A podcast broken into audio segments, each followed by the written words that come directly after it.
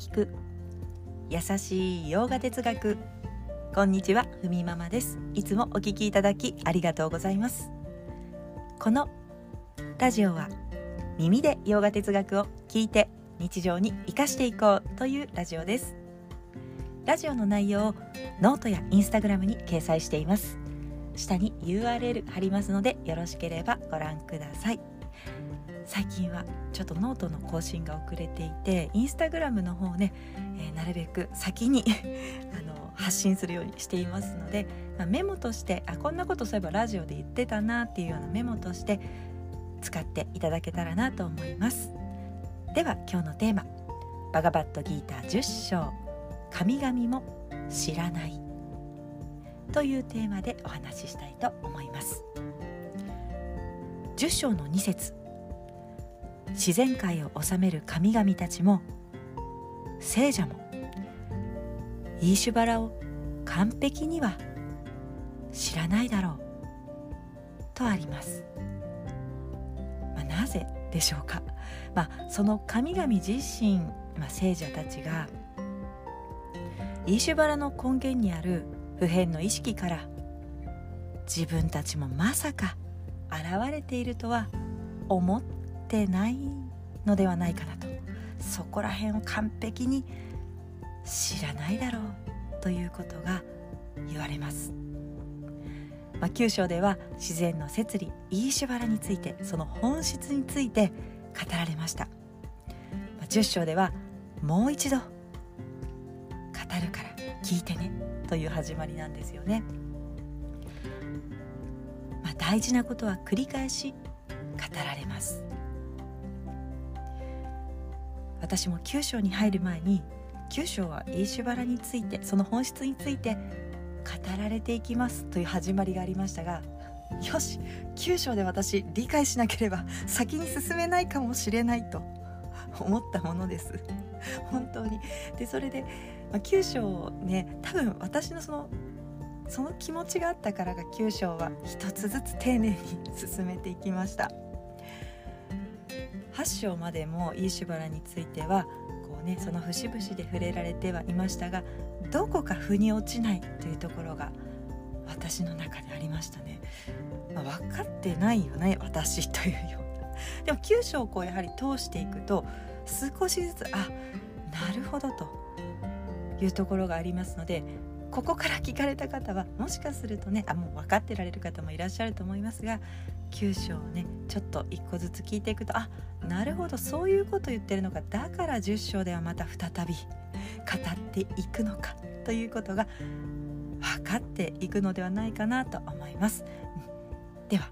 また戻っていきますね。今この瞬間の世界そのものが自然の摂理イーシュバラ私たちがこの瞬間息を吸い生きている、まあ、感じているということはイーシュバラの中にあるということです。だから空の上で誰かがこの世界を作っているわけではないということなんですね。もうこのことについて語るからどうかアルジュナ君聞いてねとクリシュナが言います。全てのことは自然の摂理から生じる。世界は誰かが作ったものではない。今この瞬間私たちが自然の中でどの瞬間もどれを指さされてもイーシュバラ自然の摂理の現れなんですよね。そのイーシュバラのベースになっているのが普遍の存在ブランマンであります。そのまあ、私たちの意識ですよね。現れた世界を見て感じてまあ認識をこう可能にしているというか世界を認識を可能にしているその私たちの意識、まあ、それはこの世界を作って自然を支えている意識とそれを見ている私たちの意識の間には全く差がないということが言われます。ちょっと分かりにくかったかもしれませんが自然界を支えている意識というのと私たちが持っているこの意識の間には差がありませんということが語られます。まあ、ここまで来る理解には自然の摂理イシュバラを理解しようという、ま、気持ちがまず大事だと。理解していこうとしなければなかなか前に進めないんだということを言われます。そしてそれをね、えー、ラジオではこのバクティの心っていうのはね3段階で深まっていくよというお話をしました。ちょっとざっくり振り返っていくとまずね3段階なのでステップ1はまず世界というのはビシュヌという世界にあまねく広がる力。そのおへそからブラフマージが出てくるよと。ヒュルヒュルと、まあ、ブラフマージ人が、まあ、世界を作ったんだよっていうことを言われます。まあ、世界は、まあ、思い通りにいかない、まあ、そういうこともありますよね。と、まあ、それはなぜならビシュヌとブラフマージが作った世界だからあなたの力だけでは思い通りにならないこともあるよ。ということです。まずは謙虚な気持ちを持ってまあ、いつもこの存在ブラフマージに見守られていることを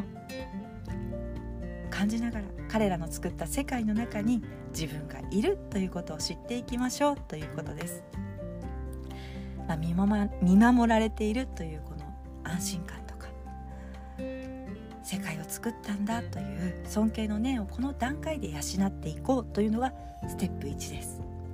だからこうお寺に行ったりとかマントラ唱えたりとかビシュネやブラフマージのことが語られている神話とか童話から理解していこうと。これがステップ1それがどんどん理解が進むとステップ2になります。そういう世界を作る神聖な存在、ま、そのものが現れている。一つ一つに世界の目に見える一つ一つに現れているんだよということになのであなたの怒りとか喜びとかそういったものも神聖な存在が現れている状態、まあ、形なんだということが言われます。そしてステップ3ですね、まあ、イーシュワラ自然の摂理というのは形のないものなんだよねと。そしてこの世界全体に広がり、まあ、自然界全体に広がりどんな小さなものどんな大きなものにもあまねく広がっている。そういう存在がイーシュバラの本質で実はそれはこの世界で生きているあなたのことを言っているんですよね。ということですが自然界に広がってどんな小さなものもどんな大きなものにも広がっている。そういう存在がイーシュバラの本質です。バガバットギーターここまでね3ステップで理解を深めていこうというふうにギーターも言っていますが初めから神なんていないんだと。急に1から進まずもう3番全てはイーシュバラだというふうに普通はそうなりませんということですね、まあ、ちょっとずつ理解を深めていくのが良いと、まあ、ギーターの中でもお寺に行って祈るとかまあ、マントラを唱えるとかそういったことをね進めています。まず一つずつ踏まえてから理解が深まっていくので着実に気づいていってくださいということが言われます、まあ、神々も知りえない真実を語っていくからということが伝えられました。はいそれでは今日はこんなところで。今日一日も皆様にとって素敵な一日になりますように。耳で聞く優しい洋画哲学ふみママラジオご清聴ありがとうございました。バイ